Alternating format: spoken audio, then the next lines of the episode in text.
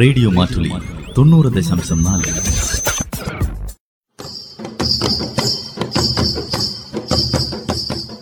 വയനാടൻ മൂപ്പന്റെ കൗതുകങ്ങൾ നിർവഹണം ജോസഫ് പള്ളത്ത്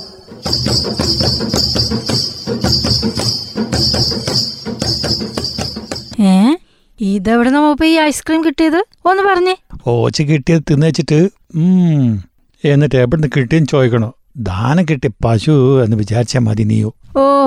വെറുതെ കിട്ടിയെന്ന് വിചാരിച്ചിട്ടേ ഞാനങ്ങനെ വലിച്ചു വരി തിന്നൊന്നുമില്ല സത്യ അത് തന്നെ ഐസ്ക്രീം പാത്രത്തിൽ ഒന്നും കാണാത്തതു പാത്രം കണ്ടാൽ കഴുകി വെച്ചപ്പോൾ ഒരുണ്ട് അത് പിന്നെ കൊതി വന്നപ്പോ അങ്ങ് തിന്നോർത്തു എന്നിട്ട് ഐസ്ക്രീം തിന്ന പാത്രം എവിടെ അതാ കിടക്കുന്നു ഞാനൊരു ഏറ് വെച്ചു കൊടുത്തു ഇതാണ് കോയപ്പോ ഇതൊക്കെ അവിടെ കിടന്നാൽ കിടന്നത് തന്നെ അല്ലെങ്കിൽ തന്നെ ഈ ഐസ്ക്രീമിന്റെ ബോളൊക്കെ തിന്നാൻ കൊള്ളൂ മൂപ്പ ഐസ്ക്രീം അല്ല തിന്നാൻ കൊള്ളൂ അത് നമ്മുടെ നാട്ടിലോ അങ്ങനെയൊക്കെ എന്നാൽ വേറെ സ്ഥലത്തോ ഈ ഐസ്ക്രീം തരണ എന്തിനാന്ന് നിനക്കറിയാൻ ജോ ഇല്ല അറിയില്ല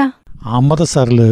പോയി നോക്ക് അവിടെ എന്താ പ്രത്യേകത എന്നോ അവിടെ ഐസ്ക്രീം തരുന്നതിന് എന്താ ഇത്ര വലിയ പ്രത്യേകത അവിടെ ഐസ്ക്രീം തരുന്നത് ഇലയിലു ഏലയിലോ അമൃതസറിലെ ദാമോദരു ഇങ്ങനെ ഐസ്ക്രീം തരണതു ഇലയ്ക്കകത്തു അതെങ്ങനെയാ എനിക്ക് മനസ്സിലായില്ല മൂപ്പര് ദിവസത്തിൽ സൈക്കിളിൽ ഇരുപത് ഇരുപത്തഞ്ച് കിലോമീറ്റർ പോയി ആ സൈക്കിൾ ചവിട്ടിട്ടാഞ്ചു ഈ ഐസ്ക്രീം കച്ചവടം ചെയ്യുന്നത് സ്വന്തം ഉണ്ടാക്കുന്ന ഐസ്ക്രീമാ ഉം, ഐസ്ക്രീം കൊടുക്കുന്നത് ഇലയിലു എന്നിട്ട് തൂക്കി അഞ്ച് കൊടുക്കുന്നത് അത് കൊള്ളാലോ നല്ല പരിപാടിയാണല്ലോ ആ ആ ഗ്രാമത്തില് ഒരു കിലോയ്ക്ക് ഇരുപത് ഉറുപ്യ വിലക്കഞ്ച് മൂപ്പര് കൊടുക്കുന്നത് ഒരു ദിവസം മൂപ്പര് ഒരു പത്ത് കിലോയോളൊക്കെ വിൽക്കുന്നാഞ്ച് പറയുന്നത് എന്തായാലും ഈ മാർഗേ നമുക്ക് സ്വീകരിക്കാം ഒപ്പ മാലിന്യങ്ങളൊക്കെ കുറച്ച് കുറയൂലോ അത് ശരി തന്നെ ഇല തന്നെ നല്ലതു ആഡംബരത്തിന്റെ ഐസ്ക്രീമിന്റെ കൂടെ ഒരു ഇലയും അത് പിടിച്ചു നിൽക്കുമോ അങ്ങനെ പിടിച്ചു നിൽക്കുമായിരിക്കും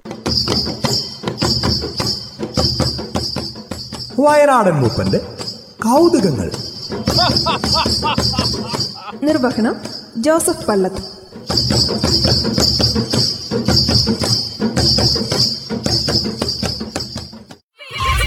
റേഡിയോ മാറ്റുലി തൊണ്ണൂറ് ദശാംശം നാല്